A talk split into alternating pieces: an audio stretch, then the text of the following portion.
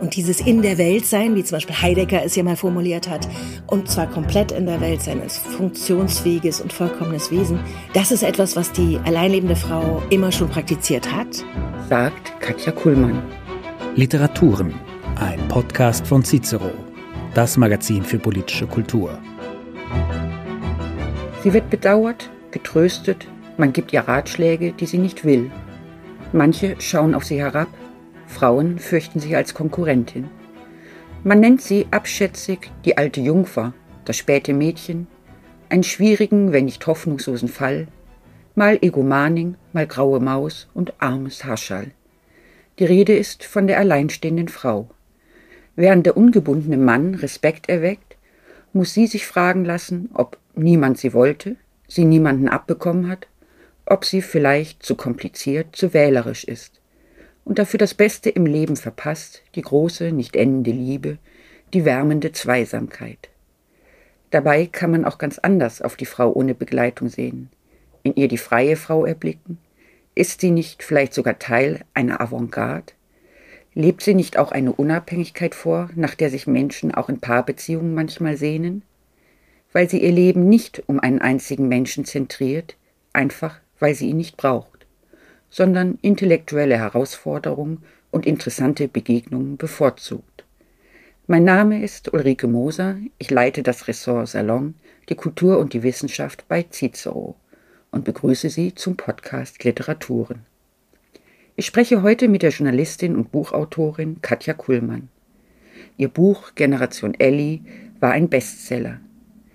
Nun hat sie das Buch Die singuläre Frau geschrieben, die sie selbst ist. Eine Solistin nicht aus Not, sondern weil ihr die Lebensform entspricht.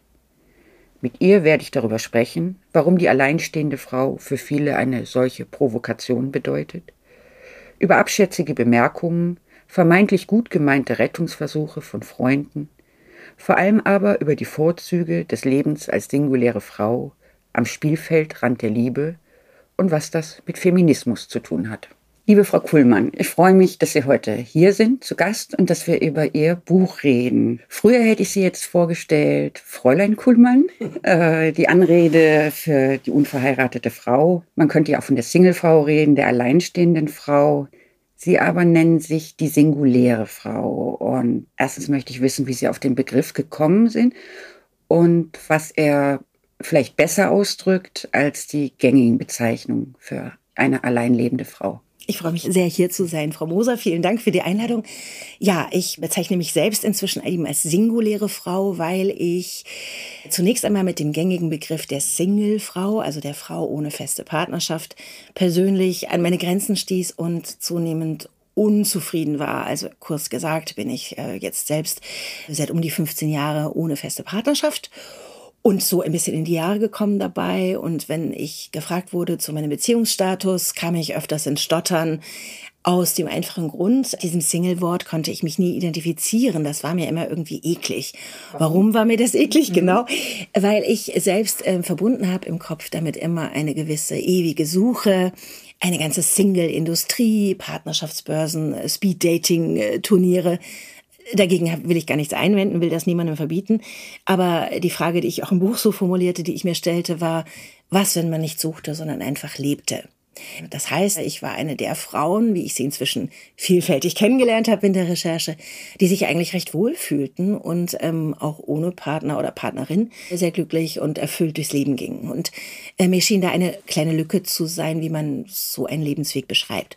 Das war sozusagen persönlich der Ursprung meiner Recherche. Das war einfach eine Spurensuche. Was gibt's da noch für Frauen? Es gibt doch mehrere von uns, auch im Kolleginnenkreis, Freundinnenkreis, so dass ich gar nicht erst die Idee hatte, ein Buch zu schreiben. Stieß dann um das kurz jetzt abzuwinden, auf eine ganz lange Geschichte der ja alleinstehenden, alleinlebenden Frau.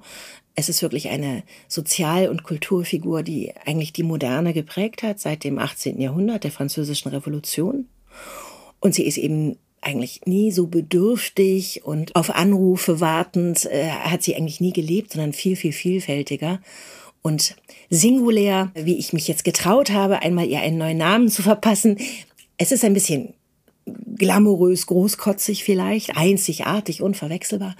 Damit wollte ich einfach jeder Frau, die alleine lebt, aus unterschiedlichsten Gründen, ihre Einzigartigkeit gönnen und gleichzeitig markieren, es gibt eine Masse von singulär, nämlich einzigartig sich durchwurstelnden Frauen. Jetzt ist es ja so, wenn wir jetzt gucken, wie über Männer gesprochen wird. Also sagen wir, der ungebundene Mann wird eigentlich eher positiv wahrgenommen. Also er ist der einsame Wolf, er ist der Einzelgänger, der Dandy. Wenn man sich anschaut, was die Resonanz auf alleinstehende Frauen, gibt es ja eine Vielzahl eher abschätziger Begriffe. Und warum ist die singuläre Frau so eine Provokation? Sie haben das sehr schön schon angedeutet. Ich glaube, dass der schlechte oder der bemitleidende Blick oder der abwertende Blick auf die alleinlebende Frau ganz viel zu tun hat mit vermeintlich natürlichen Aufgaben und vermeintlich natürlichen Interessen, die eine Frau doch qua Biologie offenbar hat. Also die Vorstellung einfach, die sehr stark eben mit feministischen und sexistischen Überlegungen schon auch zu tun hat, das natürliche Bedürfnis einer Frau, nehmen wir ja angemein hin, ist die Pflege, die Fürsorge, das Verführen, das lockende Weib, das fürsorgliche Weib. Und in dem Moment, wo eine Frau, die heterosexuell unterwegs ist, wie ich auch, diese Anteile in ihrer Persönlichkeit nicht auslebt, auch nicht sichtbar auslebt, also zum Beispiel kein Kind hat, zum Beispiel sich nicht um einen Partner sorgt oder für ihn schön macht, dann muss ihr etwas fehlen. Sie kommt ja gar nicht dazu, ihre Weiblichkeit auszuleben. Das heißt, zwischen Abschätzung, abschätzig sein und, und, und, und bemitleiden steht eigentlich ein unvollkommenes Bild von Frau sein, beziehungsweise eigentlich auch ein gewisserweise die Abwertung des Geschlechts Anders ausgedrückt, nämlich positiv, das vollständige Leben eines Menschen, der oder die Interessen hat, beruflicher Art, sportlicher Art, Hobbys, mit Freundinnen und Freunden irgendwas zu unternehmen, das hat man Männern immer gegönnt. Und dieses in der Welt sein, wie zum Beispiel Heidegger es ja mal formuliert hat, und zwar komplett in der Welt sein, als funktionsfähiges und vollkommenes Wesen, das ist etwas, was die alleinlebende Frau immer schon praktiziert hat, teilweise in vorherigen Jahrhunderten oder Jahrzehnten unter schwierigsten Bedingungen. Und dieses komplette Leben und eine Variante auch Frau Schrägstrich Mensch zu sein, ohne die Fürsorge und, und die Verführung auszuüben, das war ein bisschen das, was ich auch auf jeden Fall beleuchten wollte, ja. Empowerment ist so ein neuer Begriff, also eine Aufwertung des kompletten weiblichen Lebens, auch ohne Partner, Partnerin. Wenn wir sehen, ein letzter Satz vielleicht noch, man sieht es heute noch bei Politikern oder anderen berühmten Persönlichkeiten, Männern, die eigentlich selten gefragt werden nach ihren Familienverhältnissen. Frauen müssen das immer noch mitbeantworten. Und das macht Frauen letztlich natürlich kleiner. Wann war Ihnen denn bewusst, dass es eine Lebensform ist? Also das Single-Dasein wird ja meist als Übergangszeit äh, wahrgenommen, also zwischen einer zu Ende gegangenen Beziehung und bevor es mit der nächsten klappt. Und wann wussten Sie für sich selber, dass es eben vielleicht nicht nur eine Phase ist, sondern eine Lebensform, in der Sie sich wohlfühlen und dass Sie bis auf weiteres auch nicht zu haben sind. Sie sagen es sehr schön, es gab nie den Plan dazu. Ich bin äh, zwischen meinem 16. und meinem 35. Lebensjahr, also äh, 18 Jahre, immer fest gebunden mit drei großen Lieben, die ich heute noch so nenne. Und die letzte Beziehung war eheähnlich, mit einer Wohnung, zehn Jahre gedauert. Also ich habe das immer sehr ernst genommen. Genau, und nach jeder Beziehung mit Mitte 30, ähm, äh, als die dann zu Ende ging, die Zehnjährige, habe ich das erlebt, was, glaube ich, inzwischen weiß ich, viele Frauen dann mal haben. Eine gewisse Reife schon, äh, gewisse Tricks und Fallstricke, die sich im Pärchenwesen immer ergeben, Muster, auf die komme ich gleich zurück und hatte das Gefühl, ich brauche jetzt erstmal eine Pause. Ich muss mich mal erholen, erfrischen, wechselte auch den Wohnort und ähm, will dann gestärkt irgendwann, ich bin ja noch nicht so alt, kommt da noch mal einer. So und ähm, genauso habe ich das dann gemacht und war dann also sehenden Auges und äh, wie ich damals sagte, sehr gern Single. Für ein, zwei Jahre hatte ich das von mir vorgestellt. Hatte dann auch immer mal wieder ein Flirt oder eine flüchtigere Affäre und so weiter. Also nie den Faden verloren und merkte aber, dass ich unwillig wurde. Also ich stellte eine gewisse Bindungsunwilligkeit an mir fest und bin dann sozusagen hängen geblieben und habe mich einfach en passant eingerichtet in dem Alleinsein, in dem Sinn, dass ich zum Beispiel, ja, darauf kommen wir vielleicht später nochmal, Bekanntschaften, Freundschaften, zu allen Geschlechtern nah und fern ganz neu erschlossen und auch zu schätzen gelernt habe. Also meine Sozialität, mein in der Welt sein, wenn ich es nochmal sagen darf, auf einmal anders gefüllt habe. Es blieb auf einmal gar keine Zeit mehr dafür. Aber verändert sich das vielleicht auch dieser Kreis? Also in vertrauten Runden oder, oder in Freundesrunden, die bisher heimatlich waren und man sitzt jetzt allein am Pärchentisch oder fühlt sich in irgendeine Mütterrunde geworfen, die über die Hochbegabung ihres Kindes debattieren oder gesunde Ernährung und lassen sich solche Beziehungen noch so fortschreiben oder orientiert man sich neu? Es war schwierig, tatsächlich. Also am Anfang war es für mich selber schwierig, weil ich immer dachte, ich bin so der Beziehungstyp, mich selber da wiederzufinden. Zwei Drittel meines Freundeskreises sind bis heute fest liierte Menschen. Ich habe nichts gegen Pärchen, sage ich immer, und auch nichts gegen Männer per se. Ähm, tatsächlich ist es schwierig, wenn die anderen gerade so in der Familiengründungsphase sind. Und aber, sage ich auch gleich dazu, ich persönlich habe Glück gehabt, mich nie wirklich ganz ausgeschlossen gefühlt. Es gibt blöde Sprüche wie wird schon noch und lass den Kopf nicht hängen und dieses Mitleid ist gar nicht nötig, weil ich mich wohlfühlte.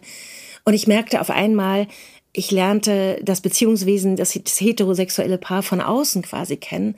Freundinnen, die gerade Ärger mit ihrem Typen hatten oder sich überlastet fühlten mit Hausarbeit oder wie auch immer die sich dann bei mir aussprachen und ich zu einer Vertrauten wurden. Oder oft Leute mich ansprachen, ich beneide dich, gerade Frauen. Du kannst alleine zwei Wochen in Portugal sein, ohne dass dich nervt, wie gerne ich das hätte. Das heißt, ein Blick auf Zusammensein und Alleine sein schillerte von Anfang an. Also ich fühlte mich auch teilweise im, im freundlichen Sinne beneidet von anderen Frauen. So und der Blick von außen auf das Heteropaarwesen war insofern auch interessant, dass Je älter ich dann wurde, somit um die 40, bin jetzt Anfang 50, auf einmal ich merkwürdige Anträge auch bekam und angesprochen wurde von Männern, die festgebunden sind, die nebenbei ein Gspusi suchten. Und ähm, ich äh, auch da dann dachte, worauf ich mich nicht einließ wirklich, okay, der Blick verändert sich nochmal. Und ich erkannte eigentlich in den Frauen, die in Partnerschaften leben, weiterhin zwei Altersgruppen, mit denen ich mich dann am verwandtesten fühle. Es ist ein interessantes Paradoxon. Und das habe ich auch dann in weiteren Recherchen festgestellt. Es gibt, fangen wir mal so an, sehr, sehr junge Frauen, die Generation, die heute meine Töchter sein könnten, um die 20 die äh, vielleicht feministisch sehr interessiert sind, bei Twitter, Hashtag Feminismus, sehr, sehr kritisch, weil sie auf Partnerschaften gucken, weil sie es von ihren älteren Schwestern, Kolleginnen oder Müttern kennen. Und die binden sich auch immer die später. Binden, die sind bindungsunwillig. Also es gibt wirklich eine ganz ähm, wache, junge Generation von Frauen, die sagen, bevor ich mich wirklich einlasse und jetzt schon weiß, statistisch, ich bin an Heim und Herd doch eher gefesselt als er, gucke ich mir den potenziellen Partner skeptisch an oder organisiere mein Leben anders. Und am anderen Ende der Altersskala, meine eigene Großmutter war ein Beispiel, die ist mit 49 sehr früh tragischerweise verwitwet. Und mit der wuchs ich auf und die war eine alleinstehende Frau, wie man es in den 70ern, 80ern sagte. Und hatte, wie ich es als Enkelin sah, ein viel angenehmeres Leben als meine Mutter, die immer gestresst war mit mir, mein Bruder, meine Oma spielte Karten mit ihren Freundinnen, machte Ausflüge, hatte einen eigenen Job im Kaufhaus Hertie und deren Leben schien bunter zu sein. Und tatsächlich, Ulrike Dresner ist eine gegenwärtige, sehr geschätzte deutsche Autorin, der das auch passiert ist, die einfach mit um die 50 äh, die Partnerschaft ging in die Brüche, der Mann hatte eine jüngere Partnerin. Also auch das passiert vielen Frauen, dass sie um die 40, 50, wenn diese Familienphase vorbei ist, aus Beziehungen zerbrechen. Und dann sind es vor allen Dingen Frauen, die darüber schreiben oder sich neu entdecken und im Grunde sagen, danke, ich hatte meine Erfahrung 20 Jahre mit diesem Paarchenspiel und entdecke jetzt Interessen anders neu, mein eigenes Selbstbewusstsein im Sinne auch wer ich bin und komme nie mehr zurück in dieses Paarmodell. Und diese beiden sehr jungen sehr selbstbewussten und die etwas gereifteren Frauen, die sagen, will ich das nochmal so eng? Das sind zwei entscheidende Altersgruppen. Und ich war quasi in meinem Alter, als ich da reinrutschte, so dazwischen, ein bisschen heimatlos und habe aber jetzt dieses Erbe gesehen, auch historischer Art eben. Das eine ist ja, das haben Sie ja auch gesagt, dieses Gefühl auch manchmal der Bewunderung oder auch des Neides über diese Freiheiten. Und trotzdem scheint es ja vielen Menschen ein Anliegen zu sein, die singuläre Frau zu bekehren, nach dem Motto eben Sie hatten es ja auch gesagt, das wird schon noch oder mit ungefragt vermeintlich Rat geh doch mal ins Internet oder, genau. äh, oder irgendwelche, ich mach dich mit meinem Bekannten. Mhm. Wie gehen Sie mit solchen, ja, eigentlich letztlich unerwünschten Ratschlägen und Einmischungen eigentlich um? Die sind ganz interessant, diese, diese vermeintlich freundlichen, sorgenvollen Zuwendungen. Ich habe jetzt das Glück, das Buch ist jetzt ein paar Monate draußen. Wahrscheinlich passiert mir, sobald jemand weiß, was ich beruflich mache, das nicht mehr so, so gefragt zu werden. Das ist grundsätzlich, habe ich festgestellt, im westlich von Deutschland, also zum Beispiel im angloamerikanischen Raum, aber auch in Frankreich, ganz andere Erzählungen, Texte und ein anderes Selbstbewusstsein von Autorinnen auch. Also Frankreich und Amerika sind, da sind auch Feministinnen sehr, sehr viel weiter. Das fällt auch auf. Also wenn man mhm. sieht in dem Buch, also wer so ihre Gewährsfrauen sind, das sind ja Schriftstellerinnen, Philosophinnen, Denkerinnen, das ist eben, wie gesagt, amerikanischer Raum und Frankreich. Und man fragt sich, warum wird das in Deutschland nicht so diskutiert? Das deutsche Frauenbild ist ja tatsächlich, also wir haben so das Bild der deutschen Mutter, der echten Mutter ist natürlich auch durch die Nazis wahnsinnig äh, besetzt und äh, oder, oder auch ein Begriff wie Rabenmutter. Also wir wissen, dass im deutschsprachigen Raum das Frauenbild und die Geschlechterbilder bestimmt ein Vierteljahrhundert hinterherhinken. Aber die beiden Gewährsfrauen zum Beispiel, die Sie vielleicht erwähnen, eine Französin Françoise Giroud, ähm, großartige Journalistin und ehemals auch Frauenministerin in Frankreich, oder Vivienne Gornick, äh, Grande Dame des, Essay, des Essayismus in Amerika, jetzt um die 80. Äh. Das sind zwei große Damen, die beide lange Zeit ihres Lebens, ähm, teilweise unfreiwillig, aber mit erhobenem Haupt auch allein gelebt haben. Historisch gesehen äh, kann man ja sagen, die Jahrhundertwende oder die 20er Jahre äh, waren ja eine avantgardistische Zeit für. Das ist ganz, ganz interessant im deutschen Sprachgebrauch, ähm, dass eigentlich alle fünf 25 Jahre die alleinlebende Frau in der Moderne ein neues Etikett verpasst bekommen hat und dieser neue Name, ich sage gleich zwei Beispiele, immer umriss ihren Status in der Gesellschaft. Fangen wir an bei der vergangenen Jahrhundertwende, also mit Beginn des 20. Jahrhunderts, Ende des 19. Da sprach man von der Junggesellin. Das ist eigentlich nach heutigen Maßstäben ein recht genderneutraler Begriff und man betrachtete eigentlich unter diesem Begriff Junggesellin ein soziales Phänomen. Massenhaft relativ noch junge Frauen, die ungebunden in die großen Städte zogen. Die waren so aus zwei Schichten. Zum einen die bürgerlicheren Töchter, die ersten Frauen, die verstärkt an die Akademien und Universitäten drangen. Vor allen Dingen waren das soziale und Pflegeberufe, medizinische Berufe, erzieherische Berufe und aber auch junge Arbeiterinnen. Also zum Beispiel die Fischindustrie in, in Norddeutschland, Cuxhaven, da gibt's ganze Studien zu. Aber auch die anderen Industrien, die in großen Ballungsräumen standen, die brauchten massenhaft Arbeitskräfte. Und das waren sehr oft ungebundene junge Frauen aus provinzielleren, ländlicheren Gegenden. Und die nannte man neutral. Man wusste nicht, wo soll man hin mit dieser Masse Junggesellin. Und das waren dann natürlich auch Frauen, die auf einmal eigenes Geld verdienten, Schon wenn auch nicht viel. Auf kleinem Niveau und noch sehr jung. Und die betrachtete man so um 1900. Dann kam schrecklicherweise der Erste Weltkrieg, wie wir alle wissen, und es passierte dort etwas, was wir aus dem Zweiten dann auch kannten. Männer waren sozusagen an der Front, versehrt, verheert, vermisst, tot. Frauen mussten auch in die Rüstungsindustrie schon im Ersten Weltkrieg als Arbeitskräfte mit einsteigen, eher als Notbesetzung, Notbelegschaften. Und nachdem der Erste Weltkrieg vorbei war, zwischen den Weltkriegen die Weimarer Zeit, wissen wir natürlich, heute sagen wir die goldenen Zwanziger, eine wahnsinnig aufgeheizte, ein Liberalisierungs-, ein Freiheitsschub unter schwierigen wirtschaftlichen Bedingungen, aber ein Aufatmen und die Hoffnung, das war das letzte große Krach. Und in den 20er, 30ern wiederum, wo eben auch dann das Kino, elektrisches Licht in allen Haushalten, neue Berufe, die Angestelltenklasse, wie Siegfried Krakauer sie nannte, neue Bürojobs, die entstanden mit neuen Maschinen, Schreibmaschinen, Holoritmaschinen, Vorläufer von heutigen äh, Computern.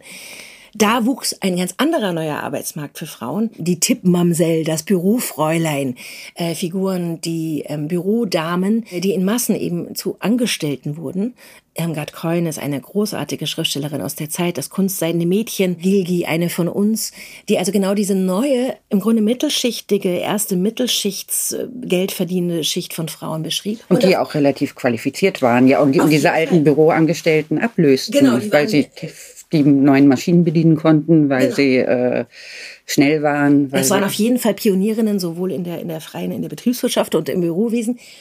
Und auf einmal bekam dann diese Figur von Frau, die nun auch ein bisschen äh, etwas schicker aussah als das äh, Fabrikmädchen, bekam einen Namen, die wurde als neue Frau großgeschrieben in zwei Worten. Neue Frau. Bestaunt, bewundert. Der glamourösere Part wäre zum Beispiel Louise Brooks, das Flapper Girl mit diesem Bubikopf. Diese Frau rauchte. Äh, die war modisch interessiert. Die hatte eigene Magazine. Die wurde auch als Konsumentin wahrgenommen. Die Dame hieß ein Magazin, was in Berlin entstand. Und wirklich, die wurde bewundert und war sehr selbstbewusst. Elsa Herrmann war eine Autorin, ein Lesetipp 1929. So ist die neue Frau. Ein ist sie denn je Pamphlet. wiedergekommen, die neue Frau? Also gab es denn nach, der, nach dem Nationalsozialismus nochmal so eine selbstbewusste. Leider eben erstmal nicht. Mhm. Äh, um das abzukürzen. Also so Dann kamen die Nazis, wieder Kriegswirtschaft und so weiter. Die Frauen wurden nach dem Krieg zurück an den Herd gedrängt und eigentlich dieses Heimchen am Herd ist eigentlich dann in Phänomen ein Wiederkleinmachen der Frau, ab den 50er Jahren im sogenannten Wirtschaftswunder. Ähm, Männer drängten an die Arbeitsplätze zurück. Und auf einmal wurde die neue Frau, man sprach bemitleidenswert von der Ledigen. Es ging dann wieder zurück auf den Trauschein. Es gab tatsächlich einen sogenannten Frauenüberschuss, also einen Männermangel, reichhaltige Studien, 50er, 60er Jahre. Und die Frau wurde sozusagen wieder klein geredet und auch Wohnungsmangel. Es war wahnsinnig schwierig, dann zerbombter Städte für alleinlebende Frauen überhaupt unterzukommen irgendwo. Also wir hatten die Junggesellin, wir hatten 20 Jahre später die neue Frau, nochmal 20 Jahre später die Ledige und dann mit den 60ern, um das noch abzuschließen, entstand eigentlich der Begriff Single. Äh, Swinging Single, Swinging London, das war dann sehr verknüpft mit Jugendlichkeit, aufstrebender Popkultur, Promiskuität, freie Liebe. Und dieser Single-Begriff hielt sich dann jetzt eben von den 60ern bis heute.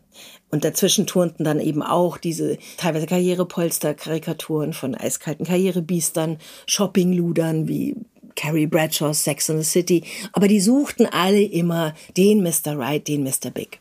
Sie schreiben in Ihrem Buch, dass es eine Monsterfrage gibt. Und die Frage, warum bist du noch allein? Was antworten Sie darauf? Also ich selbst antworte meistens ja, auch mit so einem flotten Spruch. Also einen, den ich im Buch zitiert habe, den habe ich wirklich mal, ist der mir irgendwie über die Lippen gekommen. Da sagte ich, Bindungsangst, die besonders ansteckende Form. Ha, ha, ha.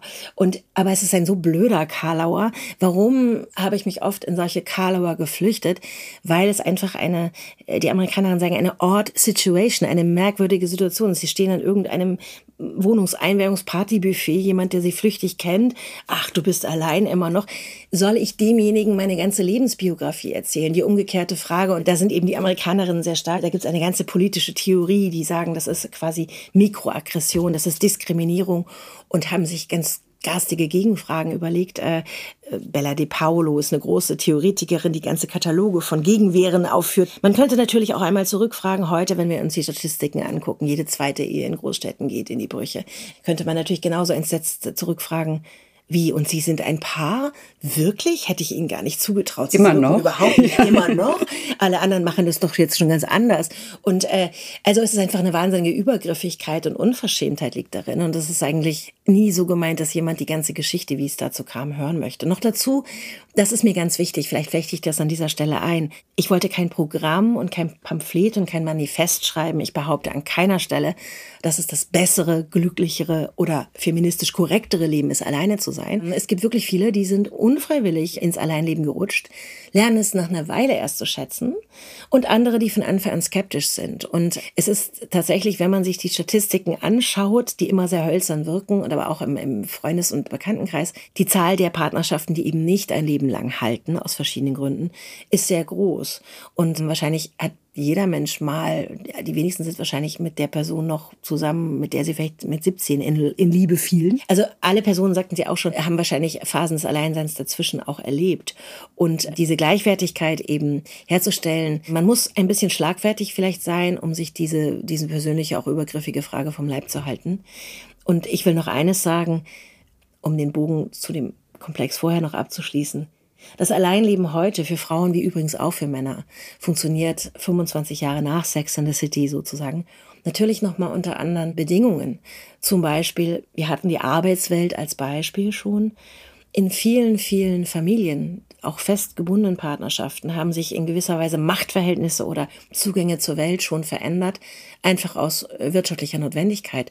Übrigens interessanterweise auch bei Personen, die vielleicht nicht so hohe Schulabschlüsse haben im Niedriglohnsektor, reihenweise bewiesen in den, in den Industrieländern im westlichen, dass Frauen zunehmend in den letzten Jahren unter dem Neoliberalismus, muss man sagen, äh, mit Geld verdienen und sozusagen Miternährerinnen werden und dass der Alleinernährer Mann äh, der so ein klassisches modern patriarchales Bild wäre, der kommt, der schafft das ja heute gar nicht mehr. Auch dadurch verändern sich Verhältnisse, Partnerschaften und dadurch leiden auch so klassisch romantische heterosexuelle Vorstellungen der Rama-Familie. Und das ist eine Bedingung, die, glaube ich, noch unterbeleuchtet ist, wie Frauen quasi auch wirtschaftlich gezwungen teilweise ihren Teil der Welt sich mehr erobern müssen und dadurch auch gewisse Machtfragen in Beziehungen anders in Frage stellen heute. Wenn jemand Sie fragt, Sie sind jetzt natürlich keine gezwungene Solistin, sondern Sie haben gesagt, ich fühle mich wohl in dieser Situation und ich will sie auch gar nicht unbedingt verändern.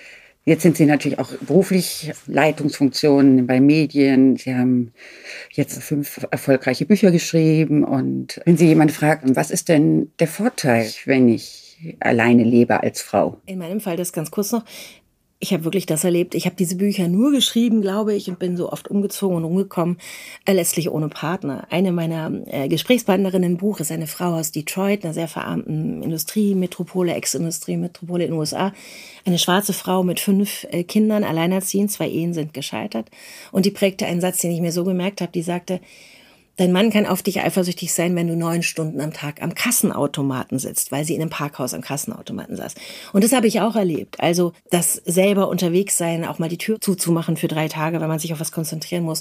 Daran letztlich gab es immer Streit in meinen Partnerschaften. So, das mal vorweggestellt. Also das heißt, vielleicht konnte ich diese Bücher auch nur schreiben in den letzten 15 Jahren, weil ich mich dann letztlich darauf konzentriert habe. Was ich gewonnen habe, ist tatsächlich etwas, was ich ein breiteres Zuhause sein in der Welt nenne. Also ein ein Wort, was ich mir ausgedacht habe für das Buch, ist etwas, was ich Zufallszwischenmenschlichkeit nenne. Vorhin hatte ich es kurz schon angeleuchtet. Ich habe selbstverständlich enge Freundschaften, Freundinnen zu Menschen beiderlei Geschlechts, mit denen ich teilweise intensiver, mehr anders Zeit verbringe, auch mal wegfahre. Meine Langzeitfreundinnen und Freunde und ich, wir haben interessanterweise, es ist fast banal, aber ich möchte es auch nochmal sagen, wir sind uns treuer oder länger zusammen, teilweise über 35 Jahre mittlerweile und haben unsere jeweiligen Partner, Partnerinnen kommen, gehen sehen. Also sozusagen, ich will da gar, kein, gar keine Hierarchie, welche Beziehung ist wichtiger. Es ist was anderes, eine Freundschaft als eine romantische Beziehung. Aber zum einen habe ich gemerkt, wie, wie stark dieses Band ist und wie ich das vielleicht unterschätzt hatte in Paarphasen und wie ich dafür jetzt mehr Zeit habe. Und der andere Punkt, aber diese Zufallszwischenmenschlichkeit, ich lege ein ganz großes, ähm, ich lobe, feiere, preise, das, was man gemeinhin so kulturpessimistisch oberflächliche Bekanntschaften nennt, das ist ein wahnsinnig wichtiges soziales Instrument. Damit will ich sagen, äh, bei der einen Person ist es vielleicht eine Kollegin, mit der man sonst gar nichts zu tun hat, nur Volleyball spielen. Funktioniert super. Dann kennt man jemanden, der einen oft nervt, aber eigentlich ein prima Kollege doch ist, um ins Kino zu gehen, weil er oder sie alles weiß über John Cassavetes, bin ich Fan. Ähm, es kann der Kioskmann sein bei mir im Viertel den ich wirklich nur zweimal die Woche sehe, leider rauche ich, der weiß dann schon genau, welche Zigarettenmarke. Und wir haben so ein Spiel, er erzählt mir immer seine politischen Überlegungen des Tages, weil er weiß, ich bin bei einer Zeitung und ich kommentiere immer theatralisch, um Gottes Willen, das ist doch alles Quatsch.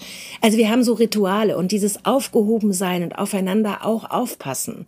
Gefragt werden vom Nachbar, ich habe sie lange nicht gesehen, waren sie krank, sind feine, ganz fein ziselierte, ganz lose, ich nenne sie Bande, die ich ähm, früher, als ich immer sehr auf die Paarpsychologie und auf meine Beziehung konzentriert war, missachtet übersehen habe und erst jetzt festgestellt habe, wie gut die Welt, die Gesellschaft eigentlich ist, wie viel Leute aufeinander aufpassen und wie viel auch ich einfach lerne und wie viel vielfältiger, auch letztlich klassenüberschreitend ein bisschen meine Welt geworden ist. Ich bin nicht immer so, wie man sagt, in meiner Blase.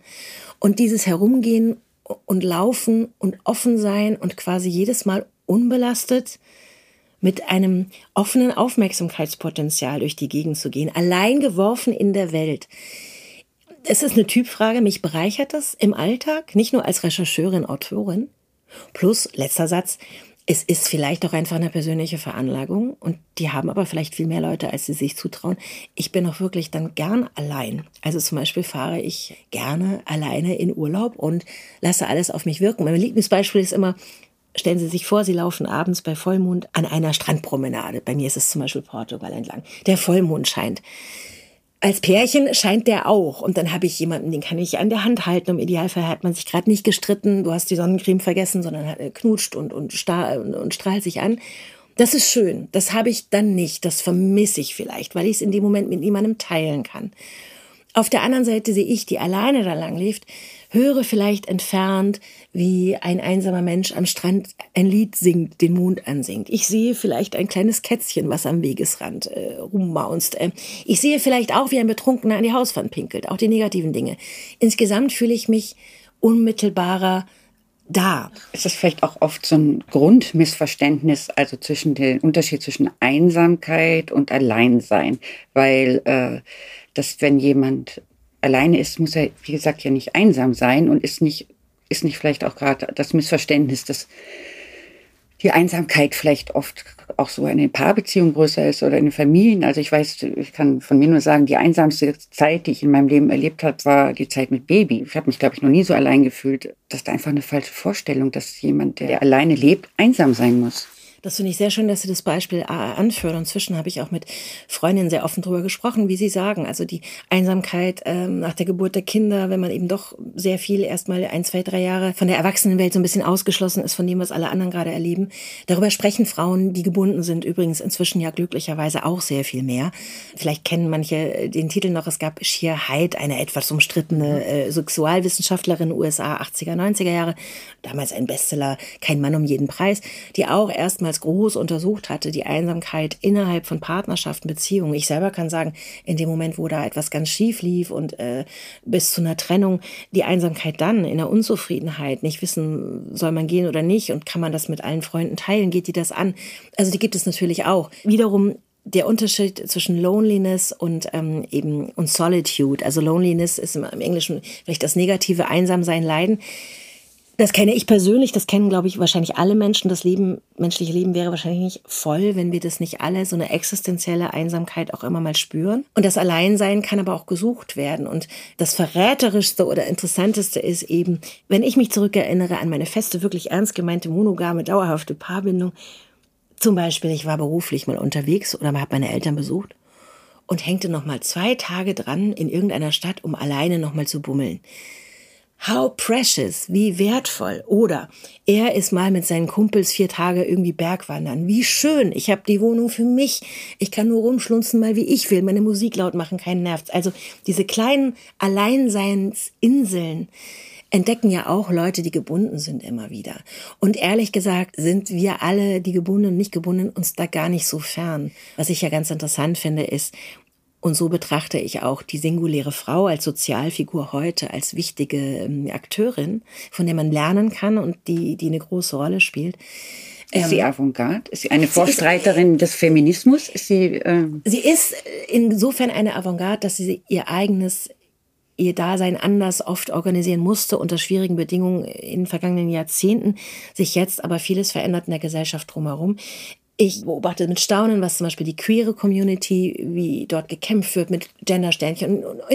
Ich mache das nicht alles unbedingt mit, ich beobachte das aber super interessiert, weil ich glaube, die Gesellschaft im Gesamten redet gerade ganz neu, wie wir leben wollen. Und die alleinlebende Frau und gerade auch alleinerziehende Mütter nehmen relativ großen Raum ein in meinem Buch.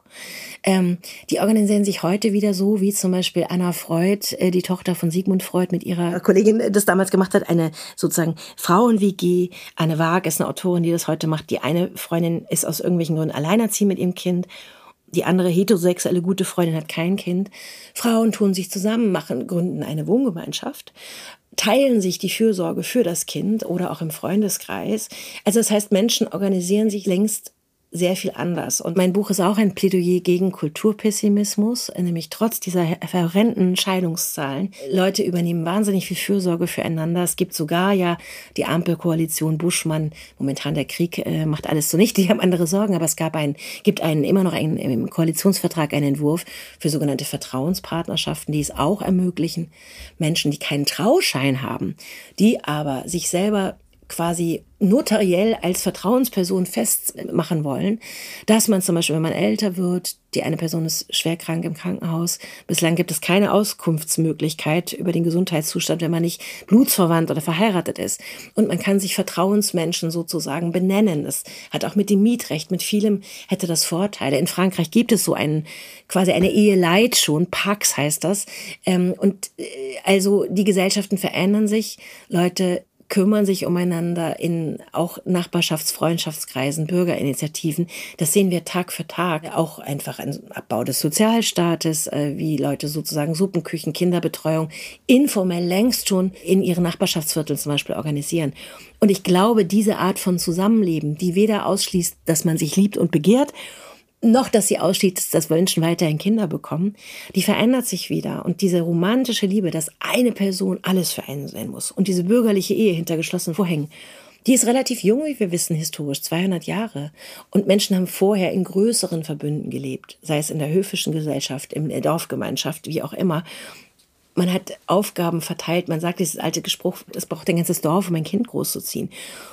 Und das ist natürlich ein ganz größerer Radius, in dem jede Person noch einzeln mehr sein kann, als in dieser romantischen Zwangsvorstellung, er ist es oder sie ist es. Sie beschreiben ja auch in Ihrem Buch diese Entwicklung, aber sie, ähm, also auch ihre Beobachtungen und diese Phänomene und sowohl was sie sozusagen aus den Debatten, aus der Literatur mitnehmen, aber sie schreiben natürlich auch über ihr Leben, über ihre Beziehungen, über Zweifel, die sie manchmal vielleicht hatten an der Situation, über Freunde. Sie schreiben sehr diskret über ihr Sexleben. Ähm, da ist nicht mehr so viel los jetzt, ja. Ist, ähm, ist das hatten Sie ja manchmal Angst vor, sich so zu öffnen, einem anonymen Publikum? Die Frage ehrt mich, die wird mir sehr selten gestellt. Eigentlich ist es im Grunde dann eine Frage der literarischen Form. Also es ist ein Ich, es ist ein literarisiertes Ich, das heißt äh, stilisiert in dem Sinn, dass ich einzelne Momente in meiner Biografie immer versucht habe zu verschränken, eben mit meiner Recherche, um eben Schwestern im Geiste aufleuchten zu lassen, die es immer schon gab. Also meine eigene Suche nach diesem, nach dieser Neuauffassung von Frau, weiblichem Alleinleben thematisiere ich immer mit. Diese Ich Form. Also ich habe da heute keine Angst mehr davor. Ich habe das in anderthalb Büchern vorher schon gemacht. Das ist ein, eine relativ klassische, moderne Essayistik. Joan Didion in gewisser Weise hat, äh, große, große Grand Dame, hat die verfolgt. Ähm, auch andere Autorinnen eben vor allen Dingen in diesem angloamerikanischen Raum. Also insofern sehe ich mich da eingebettet in eine Tradition. Momentan, was die Literatur angeht, gibt es ja so einen Begriff der sogenannten Autofiktion. Und ich habe mit Erstaunen festgestellt, dass ich fast wahrscheinlich auch Roman hätte draufschreiben können. Ich habe sehr viele Fußnoten zum Nachschlagen äh, mit ins Buch gepackt. Andere Autorinnen schreiben ähnliche Bücher und nennen sie Roman. Das finde ich wiederum nicht richtig. Also es ist, glaube ich, es gibt eine neue Lesegewohnheit und andere Fragen, die Leserinnen heute an Bücher stellen. Ich konnte in diesem Fall kein globales Wir. Es war mir unangenehm. Wer bin ich, die jetzt sozusagen in einem Wir erzählt, wir Frauen müssen sollen? Ich bin sehr schnell sehr klein und demütig wieder geworden und habe quasi mein eigenes Leben als ein Fallbeispiel von Millionen gesehen. Aber trotzdem scheinen Sie ja etwas angestoßen zu haben oder, oder eine Reaktion ausgelöst zu haben. Ihr Buch ist jetzt in der vierten Auflage, ja. glaube ich, in sehr, sehr kurzer Zeit. Also Sie scheinen einen Nerv getroffen zu haben und auch mal ein Bedürfnis und ähm, bekommen Sie eigentlich Reaktionen von Leserinnen? Sehr viele, sehr viele, das freut mich. Und ich glaube, das hat mit diesem Ich zu tun, weil es, ähm, das ist mir doch noch ganz wichtig kurz. Ähm, ich arbeite jetzt am nächsten Buch, das wird ein Roman. Aber jetzt vorher eben, ich wollte wirklich eine Gesprächspartnerin sein und immer auch Zweifel, äh, etwas nicht besser wissen. Das ist kein ähm, überhebliches Ich. Die, die Rückmeldungen sind großartig. Und was mich absolut positiv überrascht, also großartig viele, einfach E-Mails oder heute über meine Webseite oder über Facebook von Frauen aller Altersgruppen. Die älteste Zuschrift kam von einer 72-Jährigen.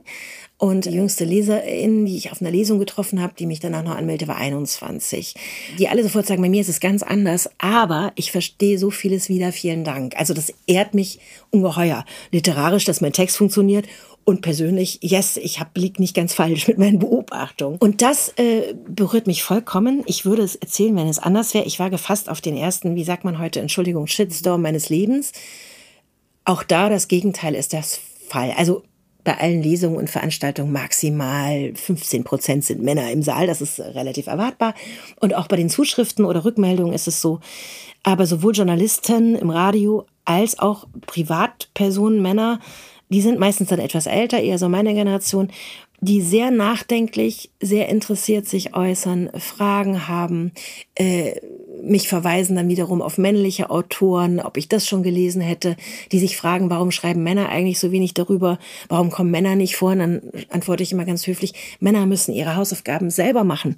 Und das vielleicht als fast Abschlusskurve unseres Gesprächs. Es gibt ja ungefähr fast so viele alleinlebende Männer wie Frauen. Etwas mehr Frauen statistisch, also von ungefähr 20 Millionen, äh, es sind ungefähr 1,5 Millionen mehr alleinlebende Frauen. Auch altersbedingt, weil Frauen immer noch länger leben. Das sind dann oft Witwen. Aber warum schreiben Männer eigentlich nicht auch zum Beispiel über ihr Alleinsein? Es gibt ein großartiges Buch, Daniel Schreiber, Allein. Es ist vor mir erschienen, ein halbes Jahr, äh, noch erfolgreicher. Ein ganz toller Autor, mit dem ich auch schon zusammen auf Podien saß, der allerdings, das meine ich nur insofern allerdings, der als homosexueller Mann über sein Alleinsein schreibt. Also es gibt, was heterosexuelle Männer angeht, da muss ich einfach den Ball zurückspielen oder, oder positiv. Ich wäre so interessiert, wie es sich anfühlt, Mann zu sein heute, auch Heteromann. Und da haben Frauen, glaube ich, eine ganz andere Tradition inzwischen, auch durch den Feminismus zu reflektieren, nachzudenken, nicht immer nur ganz viel zu fühlen, sondern auch sachlich nachzudenken, einzubetten, historischer zu denken, ihre Lebensläufe auch immer als gesellschaftlich historisch relevant zu betrachten. Da muss man gar nicht so besonders gebildet für sein. Frauen reden mehr über ihren Alltag, auch über ihre Gefühle und letztlich dann über so eine heruntergebrochene Politik. Und Männer, und ich glaube, das ist ein Teil der Schwierigkeit, den wir hier nur anleuchten konnten, warum ich ein bisschen enttäuscht bin von den Jungs in meinem Alter. Ich dachte, wir wären alle weiter und wir machen das anders als unsere Eltern. Und diesen Gefährten im Sinne von wirklich, äh, wie man in die neue Frau in den 20ern sagte, ein Sportskamerad, ein wirklicher Gefährte. So jemanden zu finden, ein Mann, der mit seinem Mannsein so selbstbewusst im Reinen ist, dass er, dass er einfach als Gefährte wirklich auf Augenhöhe mit einer Frau zusammen sein kann mein Gefühl ganz sachte ist, da haben Jungs einige Hausaufgaben noch zu machen. Es gibt einzelne Prachtexemplare, bei denen ist es geglückt, aber sonst sind Frauen zu Recht auch oft enttäuscht. Und ich glaube, es wird dringend Zeit, dass Männer auch über ihr Mannsein und vielleicht auch über ihr Alleinleben nachdenken, darüber sprechen, dass wir ins Gespräch kommen. Momentan machen das nur die Frauen. Liebe Katja Kuhlmann, ganz herzlichen Dank, dass Sie heute da waren. Und äh, es war sehr anregend und spannend, unser Gespräch. Und liebe Zuhörer, auch bei Ihnen bedanke ich mich ganz herzlich. Bleiben Sie uns gewogen, teilen Sie uns, empfehlen Sie uns. Sie finden den Podcast auf cicero.de oder auf allen gängigen Podcast-Formaten. Literaturen, ein Podcast von Cicero, das Magazin für politische Kultur.